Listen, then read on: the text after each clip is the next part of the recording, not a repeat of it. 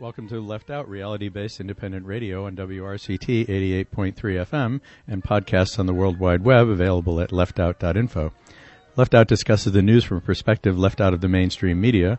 Is co-hosted by me, Bob Harper, And me, Danny Slater. and is uh, today's program is produced by Matt Horniak.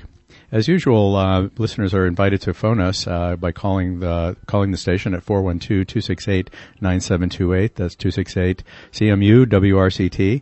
Or you can also send electronic mail to bob at leftout.info that we'll monitor during the show. On today's program, we're very honored to have as a guest on today's show uh, Chalmers Johnson, who's a uh, political scientist who some of our left out listeners may know from his writings. He's written, uh, he's in the process of writing the third volume of a three volume series of books. One is called, the first is called Blowback, The Costs and Consequences of American Empire. Uh, the second is called The Sorrows of Empire, Militarism, Secrecy, and the End of the Republic. And he has a new book coming out, uh, whose title is Escaping My Mind. I'll ask Chalmers Johnson to remind us in a moment. Nemesis is the name of the ti- is the title. And he, uh, has been a lifelong, uh, as a career in a political scientist. He was, uh, the uh, director of the Center for Chinese Studies at uh, Cal Berkeley for a number of years, formerly worked for the CIA, uh, formerly a lieutenant in the Navy, and now uh, the founder of the Japan Policy Research Institute. Uh, and some of our listeners will may have seen Chalmers Johnson appearing in most recently in the recent documentary called Why We Fight. Uh, Chalmers Johnson, welcome to Left Out. Thank you for inviting me. Uh, I wonder if we might start with uh, today's program. If you might um, summarize a bit, the thing that one thing that I have found interesting about your recent writings is uh, the the I um, summarize a bit. The thing that one thing that I have found interesting about your recent writings is uh, the the idea of empire, which I think is very much uh, a, a topic of current concern, given the foreign policies, particularly Yes. of the Bush administration. And I wonder if you might comment a bit in the context of your books and uh, and your thoughts about this, uh, particularly as it might pertain to the foreign affairs issues at the moment. Right. Well, it's a big question. Let me just say, Blowback, which was written before 9/11, uh, was a um, uh, an attempt to. The blowback is a term. It's a CIA term that means the uh, retaliation for clandestine activities carried out abroad. Um, my concern there was the uh, that we had sown the seeds of considerable blowback throughout the Cold War, and that it was uh, long overdue to come and hit us. Of course, the biggest single example of of blowback was uh, uh, uh, 9/11. Uh, from there, I went on to a second book called "The Sorrows of Empire," which is a study of our uh, military bases abroad. There's, according to the official Pentagon count, there's actually more than that number, but uh, the official account in the uh, base structure report is 737 military bases in other people's countries right now. That uh, the book is an analysis of, of what they were created for, what they do, what they cost, uh, what life is like there, uh, and above all, the damage they do to the people that have to live next door to them and were never asked whether they wanted them there. Uh, the, uh, uh, the, the it's in this context that I began, above all, to use the word empire, uh, and to explain what does it mean to have uh, American troops based in over 130 countries around the world. Uh, and I concluded that the concept I was looking for was empire. Uh, the unit here is not the colony; it's the military base. Uh, they these military bases are in many cases at least 50, 60 years old, or in some cases, as in the case of Guantanamo Bay, considerably older than that. Uh, the uh, uh, and I uh, believe that is the right concept. By by empire, one simply means the uh, uh, extension of hegemony over uh, unwilling foreign peoples, uh, and uh, how you do it is another issue. You could certainly have an, uh, a neocolonialism in the form of, of economic dependence that we have for decades imposed on Latin America, and without question, in my view, a form of imperialism. But that's basically what I meant by the third book that I've just finished. That in some ways the giveaway is in the title, Nemesis. She was the Greek goddess of revenge. Of uh, uh, Edith Hamilton, in her famous study of of uh, Greek uh, mythology, says that Nemesis stands for righteous anger. Uh, it is a way of the subtitle is the last days of the American Republic. I believe that we have now worked ourselves into a cul-de-sac in which the country obviously won't disappear, but it's a very good chance that our republic, the structure of government that we created two centuries ago to preserve our liberty is uh, is so badly threatened that it's uh, very hard to imagine how we get out of it. Or to put it another way, if you think we're going to get out of it, the burden of proof is on you. The political system obviously is failing. Uh, the uh, I doubt that we would have military in- intervention in politics. I doubt it for one simple reason: the uh, the enlisted men in the armed forces that have been uh, tried and convicted for torture at Abu Ghraib, Guantanamo, and elsewhere. They've all been enlisted men, and they're very much aware today that the officers have gone free, uh, even though they gave the orders for the torture. Here, Therefore, the enlisted men are today extremely sensitive to uh, illegal orders. You couldn't imagine a more illegal order than to take over the government, uh, because they will be held responsible, whereas the people giving the orders are likely to be exonerated. The result is, I think, the officers would hesitate to intervene in American politics because they can't trust the armed forces anymore to obey them. So that I finally conclude what's then what is likely to stop the empire, and it's most likely to be uh, uh, to be bankruptcy. Uh, two obvious things right now could bring down uh, the American empire overnight. If the uh, Iranians go ahead with their threat to establish a uh, an oil bourse based on the euro, that is pricing oil in euros instead of dollars, uh, would uh, destroy the only backing the dollar has left. This is backing that was created back in the early 70s in our agreement with Saudi Arabia to guarantee their security in return for their agreement always to price oil in dollars. Uh, once you don't price oil in dollars, there's no reason for uh, countries to continue to hold dollars in their reserves. The others would be the huge reserves held, above all, by the Chinese today, the largest single reserves uh, on Earth in any foreign reserves on, in any Ministry of Finance on Earth today. Uh, the Chinese do this because they want to retain access to this market to keep their economy growing. It's the fastest growing big economy on Earth today. But um, as William Greider has many times written, it's extremely unwise for a debtor to go around insulting his banker. Well, we're the world's largest uh, net debtor, and we are every day insulting uh, our uh, bankers either through the voice of Condoleezza Rice or uh, by sending uh, provocative uh, naval formations off the Chinese coast or one other thing after another. All it would take would be for the Ministry of Finance of China to decide to start unloading dollars, and the dollar would collapse. Our stock exchange would collapse. Uh, we would lose control of our economy. Uh, we would become uh, what some economists are calling a Blanche Dubois economy, one dependent upon the the kindness of strangers. But that's what the uh, the new book is about. It will be out at the end of the year. It's it's in the hands of the publisher at the present. Oh, we'll look we'll look forward to that. Let's mention to the readers that uh, the, there are links to uh, Chalmers Johnson's books that are available now on the Left Out and Info webpage. And if you'd like to speak with Chalmers Johnson, you're welcome to phone at uh, 412-268-9728. So I wanted to follow up on a number of those points. Sorry, there are so many of them, I, I, I don't even know where to begin. one, one, one that one that uh, that occurs to me as I, I have certainly we've been left out. I'm very concerned about the militarism, the military bases. Yes. Um, one is uh, are you suggesting? Let me ask a, a, very general question and then a specific one. The general one is: Are you suggesting that we're now at the stage where we're maintaining military bases because we're maintaining military bases, yes. or is there? I see. Okay, wonder if you could explain. No, that, that. Is, it is primarily a form of imperialism. I mean, uh, most of these bases have no military function. Like in Okinawa, uh, for example, or the ones in Okinawa were created back at the time of the Battle of Okinawa in 1945. That generally speaking, even if there was a rational purpose in creating these bases at some time, something to do with the Cold War, as in the bases in Germany, or uh, or those in Italy, or uh, um, Diego Garcia, or wherever else they may be. Uh, we tend never to close them once it's over. I also see to me that it's uh, it's palpably obvious today in the the pattern of bases in the Middle East and the recurring evidence we have from the Pentagon that they intend to keep between four and 14 so-called enduring bases. They desperately try to avoid the term permanent because they know it inflames uh, Iraqi sentiment in exactly the way the Iraqis suspect, namely that the purpose of the invasion of Iraq was to uh, replace our enclaves in Saudi Arabia with a new more centrally located, equally uh, oil-rich um, uh, territory under our control, and that uh, regardless of what happens in the insurrection, we uh, we have no intention of leaving. Uh, but uh, yes, I think the bases are a uh, they amount to a form of imperialism in the sense that they exert control.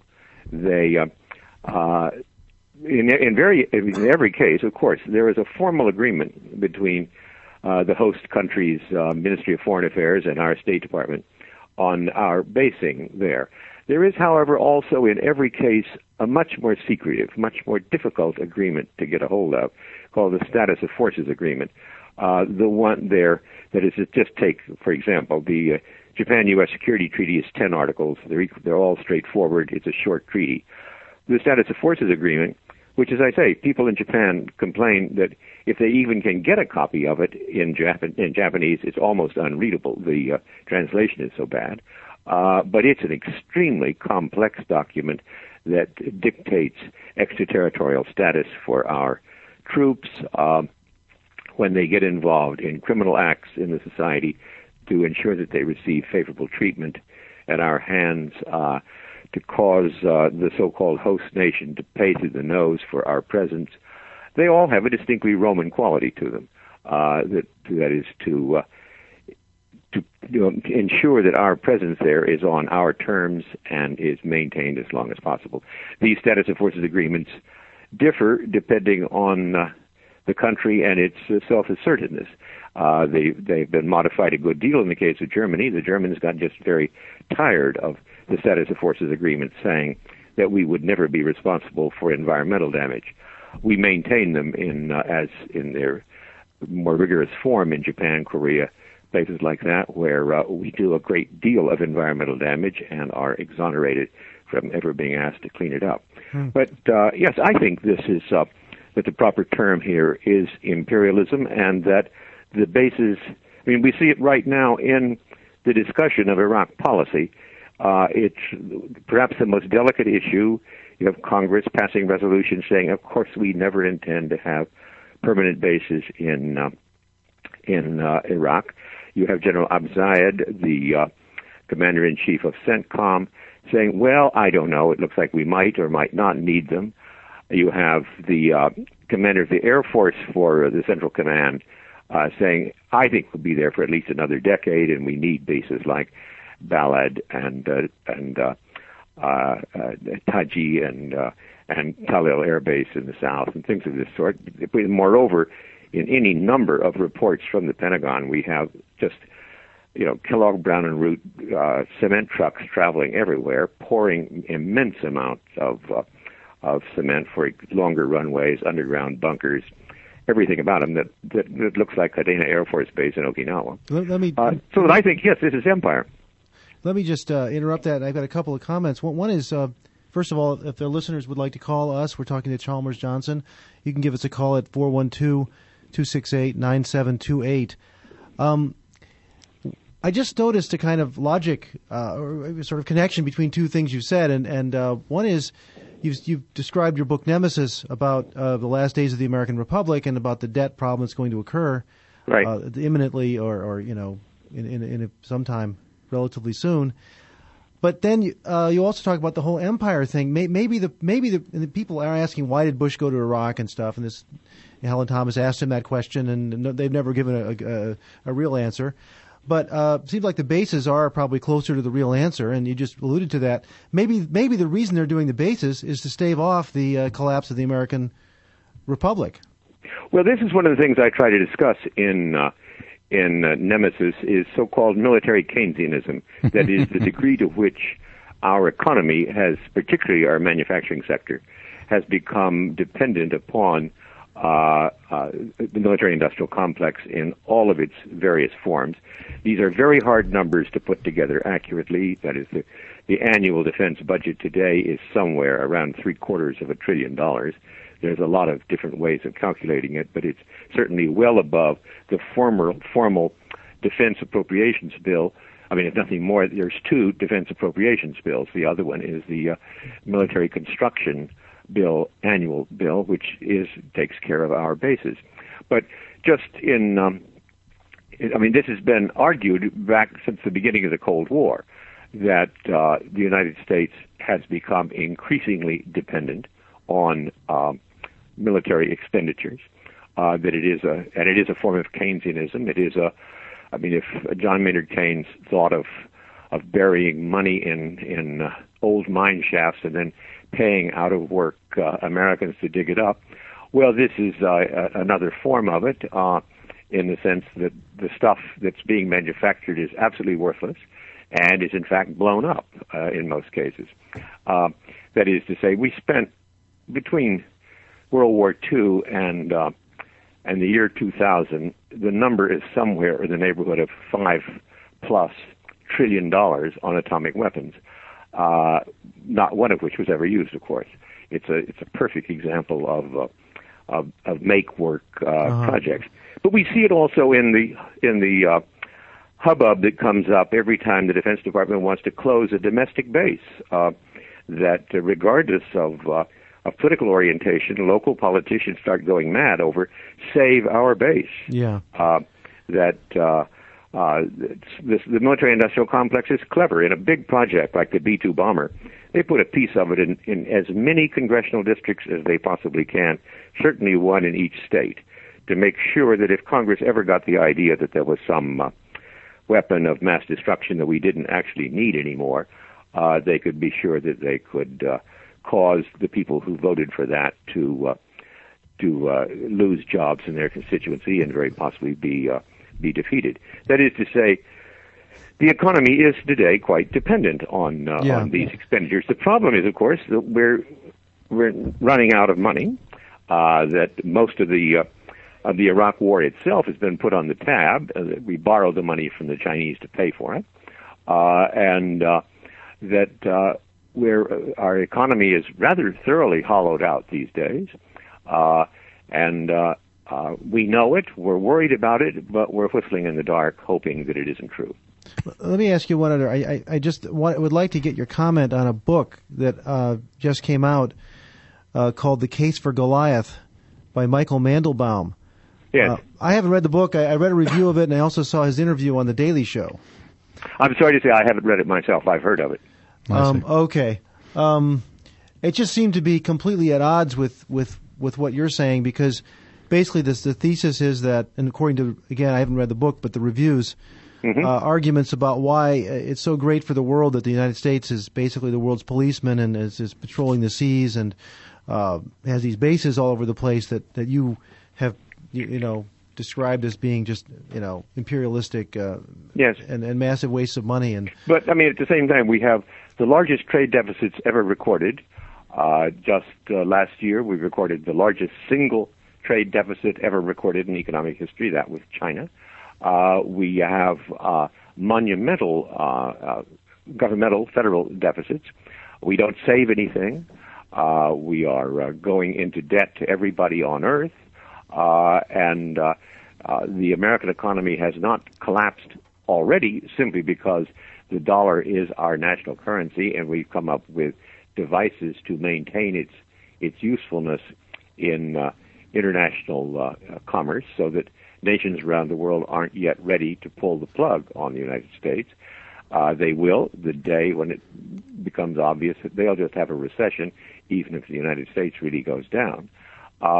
So that I, uh, I, I think that Mr. Mandelbaum is just plain not looking at the facts. So I wonder, um, I wonder, uh, the, your, the picture you're painting is one that we've often discussed on Left Out, and I have to say I share a lot of your pessimism. Uh, I would like to think that there's something, and this may be just my own uh, romantic thinking, that uh, that there's something that will swing the pendulum in the other direction. And I wonder if you if you have any hope for that, or if we, you feel we're inevitably on this on this. Well, my wife is always saying to me, "Say something optimistic, would you?" And I usually say, "Well, yeah, I'll give you something optimistic. It it doesn't have to blow up. It'll be bankruptcy. I mean, it'll be uh, Argentina. Uh, Argentina is is still there. Uh, it's uh, parts of it are rather lawless. Uh, there's a lot of poverty. Uh, there's uh, not much control. They are dependent on the kindness of strangers, In this case, Hugo Chavez has been helping them out a good deal. Yes. Uh, they're starting to come out of it rather nicely now, but they've also made their decision never ever again to listen to an economist from Washington D.C., least of all from the International Monetary Fund. Uh, and uh, they're forging, along with a great many other Latin American countries that have been reduced to penury by uh, our theories of uh, of international trade. Uh, they're all moving in a in a leftward uh, direction. But uh, my the, the point I'm trying to make is that there's a, a long tendency in America to believe the pendulum will swing. I want I don't whether know whether there is a pendulum anymore.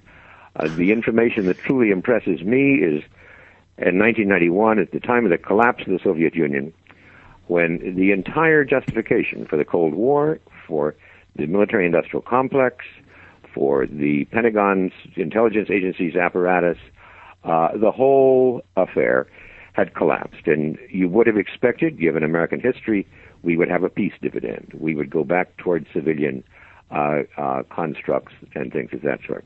What startled me, which led to a very considerable change in my own thinking as a scholar, was uh, the fact that instantaneously the entire American establishment set out to find a replacement enemy for the Soviet Union.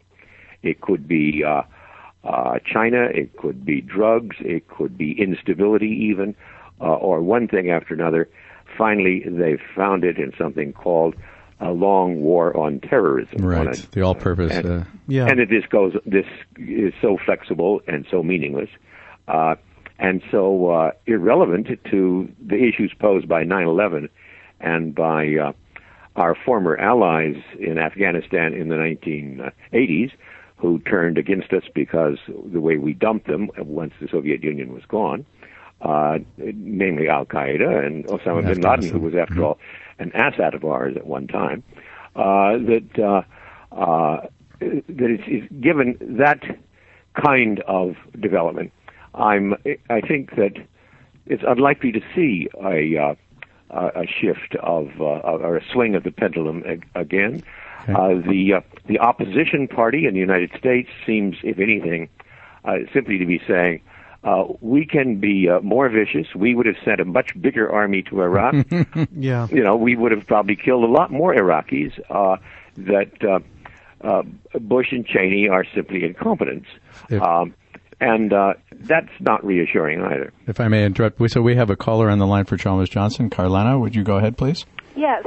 Um, uh, uh, the problem that I've been wrestling with is um, we have this 50, 60 year I'm history sorry, I'm not hearing of bad behavior in the world. Okay, we'll, we'll uh, And- Carlana, just wait a second. We'll Well, hold on a paraphrase. second. Um, we'll paraphrase what you say to Chalmers. I can hear you Okay, just fine. fine. Oh, I I'm sorry. I'm just not can't- getting through to All me. right. Well, so Okay. uh, the question is that that uh, the American public, uh, in general, has been kept ignorant of of the United States' bad behavior in the past 60 years, and I'm wondering, is there anyone who's producing sort of like little one sheet fact sheets that that a person could use in discussing different issues with people who have no background information. And I Okay. think this is it's very difficult to communicate with people um, when they don't have the background information. They're not going to read a book, but we almost need to have little one sheet fact sheets that we can address different issues and at least start Okay. the conversation. Thanks for that. I'll relay it to Okay. Chalmers Johnson. So, Chalmers, the question was is that Yeah, I'm um, sorry I couldn't hear. You might yes. just see if there's some way to connect. That's yeah, that's our technical problem on our end. The producer's looking at it. Go ahead. Um, so the caller was asking is that um,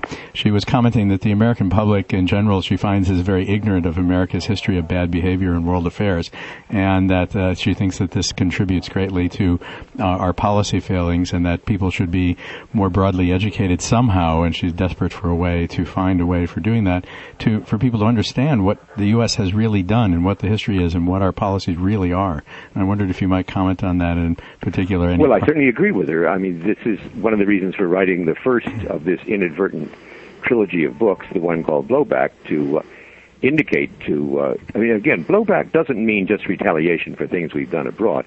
It means retaliation for things we've done abroad that we kept totally secret from the American public. Yes, uh, that's Not very people important. on the receiving Thank end. They're, it's it's never a secret from them. The uh, the Iranians, the Guatemalans, the Chileans, uh, the Okinawans, um, all of them on the receiving end of uh, of uh, our little clandestine activities know full well uh, what they're up against. How you mobilize the American public is one of the issues I also try to raise in uh, in Nemesis. In that clearly this would be an answer to the uh, uh, to the end of the republic, to the uh, walking into a trap that uh, that is typical of all previous empires. I mean, again, I, I'm not talking about something that's unusual. In my lifetime, I'm 74 years old. I've seen the collapse of the uh, of the uh, Soviet, uh, Nazi, Imperial Japanese, British, French, Dutch, Portuguese empires. I mean, they go down quite often. I mean, if we were holding this conversation in, say, 1985, and I had said to you that four years from now the Soviet Union will disappear, it would be a joke. uh, you just not he's not a very reliable commentator. right. But I have to tell you, it is today gone. It happened very rapidly. Russia today is a much, much smaller place than the Soviet Union used to be. Uh, so that, but again, what would it take to mobilize the American public, given that uh, the media is totally controlled by conglomerates that are concerned uh, that uh, that their interests be protected well before anything else. All you have to do is just just listen one evening to the NBC nightly and news and put the word news in, in quotation marks, Yeah. uh, and you'll uh, you'll get the idea. As you know that halfway through, based on some MBA's uh, uh, analysis, we're going to shift to a discussion of the diseases of old people and the pills you might take for it. Uh, the uh, I don't see what it is that could that could mobilize the American public. Uh, I have I'm certainly agree with the idea that the American public is probably not as dense, not as out of it, not as ill informed, regardless of red or blue states, than is uh, put out by the uh, uh, the milk-fed uh, puppets and and uh, enthusiasts for empire in the mainstream news media. I still don't see quite how that mobilization occurs.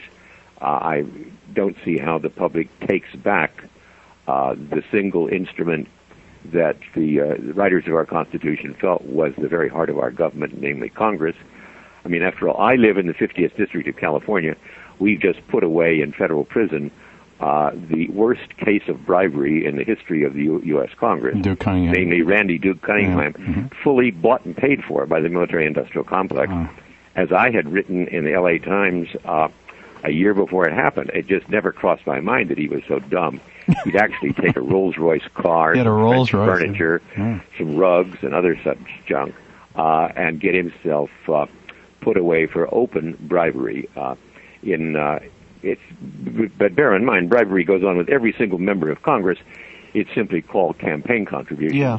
Yes. So, so one When, of the things when you do that, Yeah, so the, the the the caller has brought up this very good point that that I think, uh, you know, the kind of discussion we're having, I think to a lot of Americans really is so is so off base to them. Right. It's so it's so. Um, are you still there? I'm hearing some funny noise. You Hello? s- Hello? Yeah. Okay. Well, it's so out. out it's so out there. yeah. It just but it was takes a off while base to to an awful lot of Soviet citizens too. What Yeah, happened 'cause- to them? So that's the problem that we have. I mean, a show like this, for example, if we talk, uh, if we talk about some of the history of American involvement in the Middle East, for example, I, I would, I would, I would wager that not one uh, American in a hundred understands that the U.S. government overthrew Mossadegh in Iran in the 50s, and that that has a, and that that's an profound important impact on this whole the whole the evolution of the Middle East and And everything. instead in we- talking about Middle Eastern policy, you could easily begin and see a direct line from uh, President Eisenhower's agreement to save the British Petroleum Company uh, by using the CIA in its first clandestine overthrow of an honestly elected government, uh, uh, and uh, by characterizing Mossadegh as a communist. The Pope would more likely have fit being a communist than the Prime Minister Mossadegh of Iran, and uh, it's uh, simply insane to believe that the Iranians have ever forgotten that, uh, any more than the Iraqis, given the fact that we uh, tried to starve them out throughout the uh, the 1990s. Why on earth uh, Paul Wolfowitz thought they would welcome us as liberators escapes me. Uh, it's it's impossible to fathom. And and I can, what I can never understand is are they just bald-faced liars, absolutely shameless liars, or do they believe this nonsense? I mean, uh, you have more experience perhaps with these uh, well, this kind of a thing little bit I of both. I mean, I That is, in talking about, say, our policies in the Middle East, there's, uh, in, and particularly in the uh, in the Bush administration, but recognizing that these are are uh, developments of policies that go back at least to Jimmy Carter, uh, when one basic fundamental building block of our policy in the Middle East, namely Iran, collapsed in uh, in uh, the Iranian Revolution uh, that overthrew the Shah uh, and threw us out in 1979. The the first, I mean, that is received wisdom says that there's three elements that go into causing this. First, oil, obviously oil. Uh, the reason they speak of oil is because we were always looking for a replacement. I mean, our policies in East in the Middle East have always depended upon our special relationship with Saudi Arabia, our special relationship with Iran. The one with Iran collapsed when the Shah was overthrown. We've been looking for a replacement for a long time. Moreover, the Saudis have gotten extremely restive particularly after the first Gulf War when we put troops in in Saudi Arabia, a very bad decision. Uh, the uh, and uh, and we have gotten restive with uh, the Saudis. We'd like a place that we could control better. Uh, secondly, there is the argument uh, now very much in the press, thanks to uh, Professors Mearsheimer and Walt uh, in their article on the the so-called Israeli lobby, uh, but that oh, yes. uh, we are influenced by our uh, emotional contacts with Israel, and we are p- pursuing uh, essentially the policies of Ariel Sharon and the Likud Party. That, uh, moreover, I mean, we're not just here talking abstractly either. We're talking about some very concrete people in the uh, in the uh, the Bush administration. Uh, uh Richard Perle, Paul Wolfowitz, Douglas Feith, Wurmser, John Bolton, Michael Ledeen, the American Enterprise Institute. These people have all had very, very close contacts, uh, often working for the Likud Party and Benjamin Netanyahu. So the part of the argument is we've been influenced here by uh, Israel's self-perceived interests. Then there's a third element of the received wisdom that this is basically its domestic politics. That the uh, the first couple of years of the Bush administration were remarkably undistinguished in terms of uh, of domestic uh, politics. We had uh, the collapse of Enron and the whole. I mean, recognizing that all of the leaders of the Bush administration are what they all have in their background is they were petroleum company executives, including Condoleezza Rice, who was a member of the board of Chevron. Uh, they, the Chevron actually had named a ship after after her. They That's true. changed that name when she went into office. But the federal deficit, the looting of pensions, tax cuts for the rich, the loss of civil liberties, the failure in Afghanistan to actually catch the people who uh, had uh, attacked us on 9/11, and that therefore what uh, Rove and other political geniuses of the Republican Party have been looking for is. Uh, uh, it's sometimes usually put politics of mass distraction. Come up with some way to make sure the public doesn't focus on uh, domestic failures, and there's nothing better for that than a good war. They began to prepare for it a few months just before the midterm elections in 2002, launched it in 2003. It essentially had its its intended effect. My argument would be I think all three of these are partly true, but only partly so, and even taken together, they don't add up to a, a comprehensive explanation uh, that we uh, we know from numerous insiders, uh, Lieutenant Colonel Karen Kwiatkowski, who has. Uh, She's been a guest uh, on Left Out. Yes, I, yes, I noticed on your list that she mm-hmm. was. I admire her a great deal. She retired her commission uh, from a senior position doing Middle Eastern affairs inside the Pentagon over what she perceived as the frank determination to create out of Iraq a base for our operations that would replace Saudi Arabia, uh, replace Prince Sultan Air Base with Tallil, uh, Balad and the ones that uh, that are today the size of small Southern California cities. They're yeah, 20 square mile airbase. Yeah, they're just un- unimaginable, and most of the troops there are never exposed to, to any danger at all. They sit around eating Burger eating Burger King and watching movies and things like that. Uh, hardly of 20,000 troops at uh, Balad, probably no more than a thousand ever actually go off the base. Um, so that it's uh, uh, it, it, uh, my feeling is that instead what we she she testifies that the planning inside the Pentagon didn't speak of oil, did not really speak of uh, Israel, even though many of the people making the policy were quite close to Israeli politics, uh, and that uh, they were not terribly concerned about domestic politics. They were just on an arc that had been going on for some time, going back ultimately, as you said earlier, to the situation in Iran that we created with our uh, CIA coup in 1953 lead on to bringing the Shah to power, one of the most despicable despots of the Cold War period.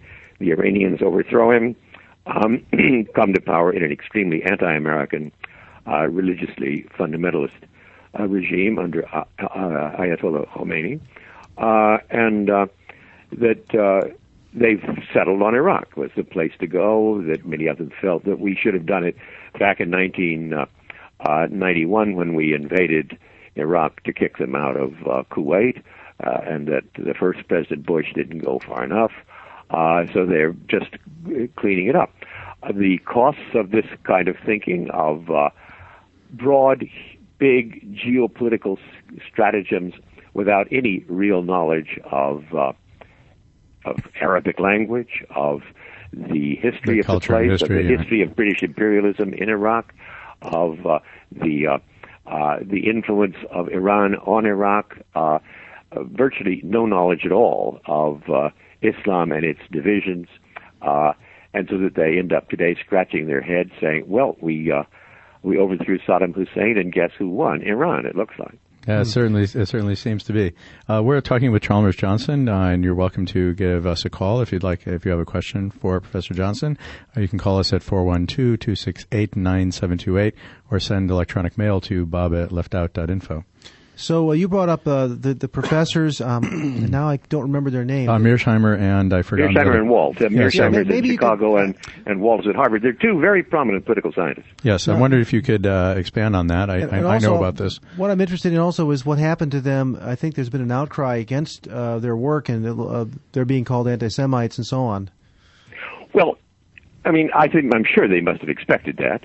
Uh, it, I mean, So what did they say? Maybe we should just Yeah, start. so with- there I was mean, a- I first the thing that's fascinating. I first heard about this. I hadn't. Uh, I keep wondering. I subscribe to the London Review of Books, but I didn't get that issue. I keep thinking, oh Huh. my God, the the post office is uh, is uh, shredding them, so that we won't get a chance to see it. But there was a good article in Haaretz from Tel Aviv on all of this, more or less saying, uh, well, you know, uh, Mearsheimer and Walt have written an article about the uh, Israeli lobby that we could have published in our daily newspaper at any time, and it would be active discussion in Israeli society. The Americans have gone nuts over it, however, uh, and uh, that Harvard is. It was first printed with all the footnotes and everything on a website at Harvard. Right. Harvard has pulled its name off the cover of it and things like that. Right. Uh, you can. Uh, the only criticism I think you can possibly make of it is that it's a little simplistic, and that they uh, may overstate it. That they're not as good as they might be on the complexities of uh, of uh, um, Americans whose religion is Judaism, uh, of the number of American Jews who are anything but passionate Zionists, uh, or or, uh, or or things of this sort. But indeed, it, just as they have predicted, instantaneously, they've been accused of being uh, anti-Semites, uh, stupid characters, along with uh, uh, rednecked uh, racists, in uh, of which we know enough about from our own history, uh, and. Uh, And I'm not this aware. is, I think, unfortunately tragic because it it uh, it makes their case, and it also is extremely damaging to the interests of Israel. In that, uh, uh, once people start thinking about it, the case is so absurd that they're making against these two professors. I mean, I'm long retired from university life, but these two birds are as respectable as you can get. Yes. You know, And one I would normally not think that they were particularly advent- adventurous either. One is the dean of the uh, political science uh, department, or head of the political science department at Harvard, if I'm not mistaken. You Something like that. you and the other is a, got a name chair at, at uh, uh, Chicago. University of Chicago, right? Yeah, uh, so- we have a caller on the line for Chalmers Johnson, Patrick. Uh, we may have to relay your message, so please be brief. Okay, that's fine. Um, my question actually ties into the earlier uh, concerns of the ignorance of, you know, American citizens in general. Um, watching what's been happening with our country and the politics and basically the whole governing system. Uh, myself and some of my close friends have been concerned about living here in America and the implications in the future. And basically, just with no knowledge of you know the world um, affairs and what's going on, where would it be safe or possibly best to relocate? All right. Uh, thanks for that question. So, uh, Chalmers Johnson, I'm not sure if you heard the question. Uh, uh, nothing but the very last few words. I don't know what's wrong with the connection. Uh, so please tell me what. he was wondering asked. where you think might be a good place to move, given the state of the United States and where it's heading. yes, I. My wife used to say to me when I gave a public lecture here in Southern California, some serious person would stand up in the audience and say, "Well, look, okay, wise guy, I buy your analysis. Uh, what should we uh, what should we do about where are you going? yeah, where you and you know, and then when I would say something like, "Well, if you've got a little money ahead, a condo in Vancouver makes sense right now," uh-huh. she said, "You can't say that. You've got to come up with uh, with a better answer than that." Uh, it is to say that thinking about your escape route is not that dumb, however, in that. Uh, uh, I think my analysis of empire is correct. I also believe that empires have their own self-destruction built into them. Right. Uh, and that that's the evidence from all of them. The uh, that's why we talk about military inter- intervention in politics. After all, James Madison and company copied much of the U.S. Constitution from the Roman Republic. Uh, the great uh, first great example of republican government of uh, and with the very very considerable rights that a citizen of Rome enjoyed, which collapsed well, with the military takeover. yeah, it ended with Augustus Caesar, yeah. and um, uh, and whatever you thought of the Roman Empire after that, it wasn't generally thought of as good government. I mean, you got Caesar, Tiberius, Claudius, Nero. Uh, Nero. Yes. Uh, these were. I mean, they were the the uh, opposite of uh, whatever you think of Julius Caesar, but certainly of Cicero and, and the world of, uh, of uh, Roman government. Uh, so that uh, uh, what one, but what one does about it, obviously, one does one everything in one's power to mobilize the public. That's why I, as a retired professor, am spending my time writing three books. Mm-hmm. One's attempting to uh, uh, mobilize the inattentive with uh, information that uh, that they uh, that I palpably I know they palpably don't have. They don't have because they don't know how to get it, yeah. or it's classified and gets more classified every time you turn around. Um, the uh, uh, but whether that's going to succeed is a uh, is a, definitely an open question. Uh, well, and, we uh, we're all trying to do our, our part. That's one one one reason that exactly. Uh, that's Bob why I'm appearing on on our show. Thank you very much. Yes. that's why we, are talking with each other. We started to do the show for for that reason. Um, also. Um, well, congratulations to you. You should. Thank you. well, one of the one of the I just I just had a comment back to the previous topic about Israel and the, and the sort of U.S. Yes. attitude toward Israel because. Uh, there's some of my, my leftist friends who I respect a great deal. I won't name any names right now, but um, have told me that uh, they, they, they, they, for example, uh, they like democracy now, except when they talk about Israel, when they're critical of mm-hmm. Israel. And I'm sure that they may also say the same thing about this show. Um, that there's some, I mean, even people I respect and, and even leftists, uh, somehow a lot of them have got this, uh, just inability to, to, to, to, Broach to any absorb criticism. to absorb any criticism of Israel. It's, it's well, this it's, is what Mearsheimer and Walt are in some ways trying to say too. And the, the thing that's astonishing, I mean, I've been in Israel n- numerous times. I went up at the time of Sharon's invasion of uh, Lebanon. I mm-hmm. went up to the Litani River to look at how he was doing it and what he was doing. I was pretty disgusted by it. But it's to say Israel itself is a much more open society than the United States on this subject, uh, where you can get genuine, hard debates between uh, the activists of Peace Now uh, or of the Labor Party and the uh, uh, the expansionists, the uh, uh, Zionist imperialists uh, who want to take over all the West Bank and annex it into a greater Israel. Uh, Ariel Sharon personifies these issues uh, as a uh, war hero, as a war criminal, and then as prime minister. Uh, but they have a discussion. The, but you can have a discussion on it, and believe me, in any Israeli family, there's a lot of discussion on precisely these issues. That's why I think uh, uh, Mearsheimer and Walt did us all a favor, and it fascinates me that their article was originally solicited by the Atlantic Monthly, which then refused to publish it.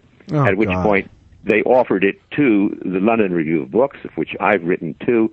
Its extremely distinguished editor also happens to be a uh, British Jewess, uh, and she recognized the importance of the article and printed it. What she gets for her trouble is to being called a, an anti-Semite.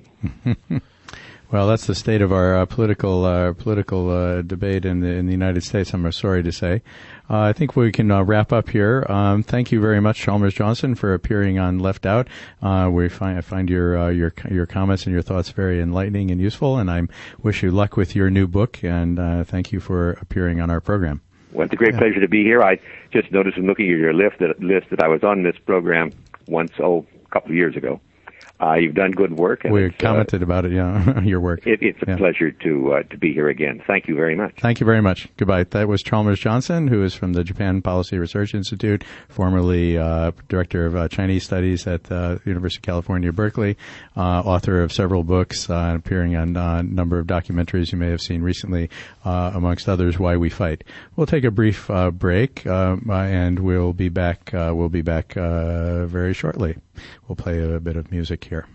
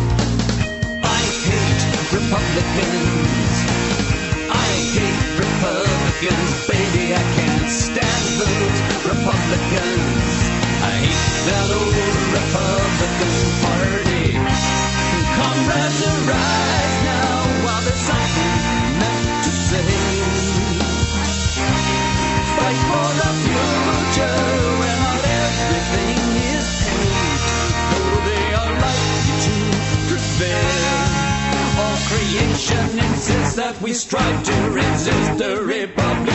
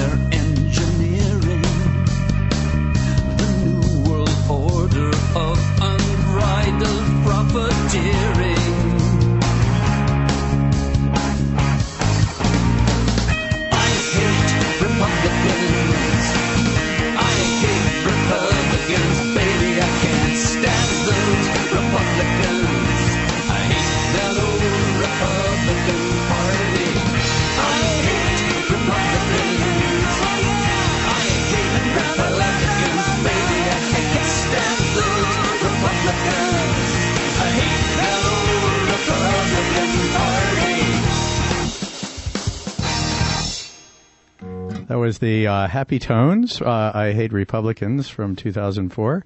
Uh, you can they're available. Their music is available on the web.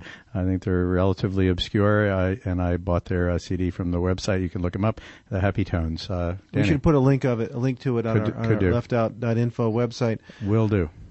So, um, yeah, I had a couple other small things we could talk about. We only have about three minutes left on the on the show. Um, there's a couple other stories I I, I noticed uh, this week.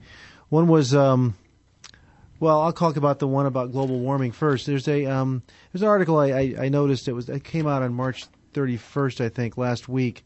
Um, it was in the L.A. Times, and uh, it was talking about the uh, the warming of the uh, the atmosphere over Antarctica, and um, they um, they they they apparently have found, measured this warming, and the warming is going on much more rapidly over Antarctica than than uh, the rest of the world, um, and um, so. Uh, there's a p- couple of paragraphs that I'll read to you. It says, as levels of carbon dioxide in the atmosphere worldwide rise to levels not seen for a million years, the ice sheets of Antarctica, the world's greatest reserve of fresh water, are shrinking faster than new s- snow can fall. But no one knows whether the heat trapping effects of atmospheric pollution or nature's own enigmatic cycles are the change are are, are the cause of this change.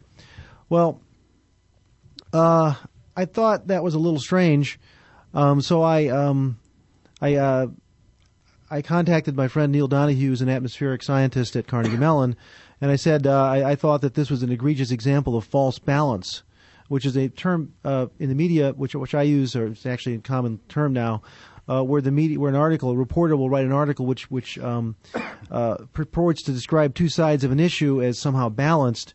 Uh, when th- there's in fact an immense imbalance between the two. So, for example, in, my, in this case, 999 out of 1,000 atmospheric scientists would agree that human activity is the cause of the global warming and cause of the effect that they're talking about in this article, and there's one guy who doesn't. Therefore, no one knows whether the heat trapping effects of the atmosphere, uh, uh, uh, heat trapping effects are being caused by uh, human activity. That's, that's ridiculous to say no one knows when the, the vast majority of, of, of atmospheric scientists all unanimously agree except for one guy. So um, I felt that was a, a good uh, good example of this. And and uh, uh, Neil apparently was talking to a friend of his who's a reporter at a conference, um, or he knows from a conference, and complained about this. And this reporter said, "Oh, well, I wrote an article in the Washington Post last week in which I didn't do that." Well, okay, one article, you know, that doesn't do that is not enough.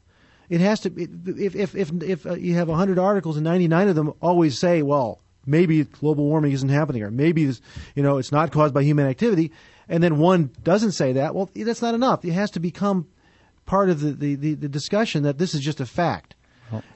On that uh, on that note, I think we'll uh, wrap up this edition of Left Out Reality Based Independent Radio on WRCT 88.3 FM. Thank you again to Chalmers Johnson for appearing on today's show. Thank you very much to Matt Horniak for producing today's program, and uh, thank you all for listening. We'll be back in two weeks' time.